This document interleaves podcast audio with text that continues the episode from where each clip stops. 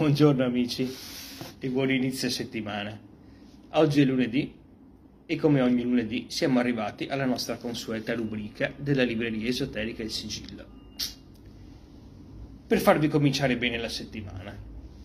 A questo scopo, oggi vi leggerò un passaggio tratto da un libro veramente stupefacente, edito da Simmetria di Antonio Bonifacio, I popoli dell'Orsa Maggiore lungo la via degli orsi e degli sciamani e dal sottotitolo potete già comprendere quale sia l'argomento, anzi gli argomenti di questo splendido testo. Sentiamone un passaggio. L'epica della caccia, nello specifico della caccia all'orso, presuppone un diverso approccio rispetto a quello tratteggiato nei poemi omerici che possiamo considerare come il prototipo più congruo del confronto, in quanto eponimo di un certo modo di intendere l'etica dei nostri liti. Questo passaggio ovviamente presuppone la lettura dei paragrafi precedenti in cui viene analizzata l'epica omerica dal punto di vista sciamanico per l'appunto. Nel caso di rapporto orso-cacciatore, ovviamente conflittuale, assume rilevanza il tratto conciliativo, benevolo, che scaturisce sostanzialmente dalla consapevole condizione di inferiorità dell'uomo, che prima di operare nel regno animale, lo si ricorderà nelle puntualizzazioni pregresse, ha bisogno di lunghi riti e pratiche di purificazione, di astinenze alimentari e sessuali, di bagni e di fumigazioni. Trattasi di una vera e propria quarantena rituale. Solo così mondato il cacciatore è idoneo a penetrare nel luogo puro per eccellenza. L'etica e l'epica della caccia, in questo caso, come potete notare, divergono in tutto e per tutto dal rapporto uomo-animale dell'epoca moderna. Questa differenza tra l'uomo impuro e l'animale puro va ricercata in una diversa collocazione ontologica degli attori in campo.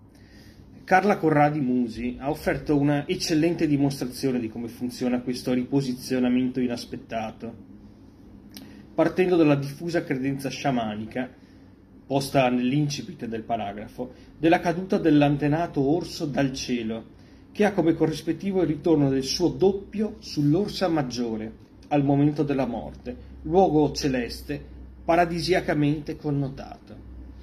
Dunque, l'orso muore, ma muore fisicamente ucciso dal cacciatore, ma è all'antenato orso che fa riferimento a livello sacrale il cacciatore, il vero cacciatore. Perché questa astralizzazione, questa catasterizzazione dell'orso fa sì che esso divenga di fatto parte della costellazione che ruota attorno al polo celeste e cosmico, intorno al quale ruota l'intera manifestazione. Ed è a quel punto polare, a quell'asse polare, che fa riferimento il cacciatore e lo sciamano, lo sciamano cacciatore.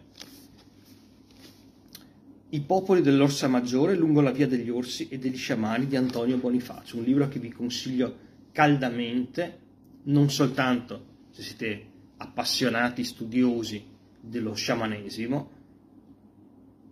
ma anche se siete interessati all'epica classica, per esempio, oppure al, ai riti e alle usanze dei popoli antichi che, come potrete vedere e come penso sappiate già, differiscono in maniera uh, sostanziale eh, e qualitativa dalla nostra mancanza di etica, di morale nei confronti degli animali naturalmente e soprattutto uh, di mancanza di sacralità nei confronti uh, dell'animale che in epoca antica è considerato non soltanto un paride dell'uomo, della specie umana, ma a volte addirittura superiore. E come avete sentito, prima di poterlo uccidere o, o anche solo di accostarsi ad esso, erano necessarie numerose purificazioni e atti di mondatura spirituale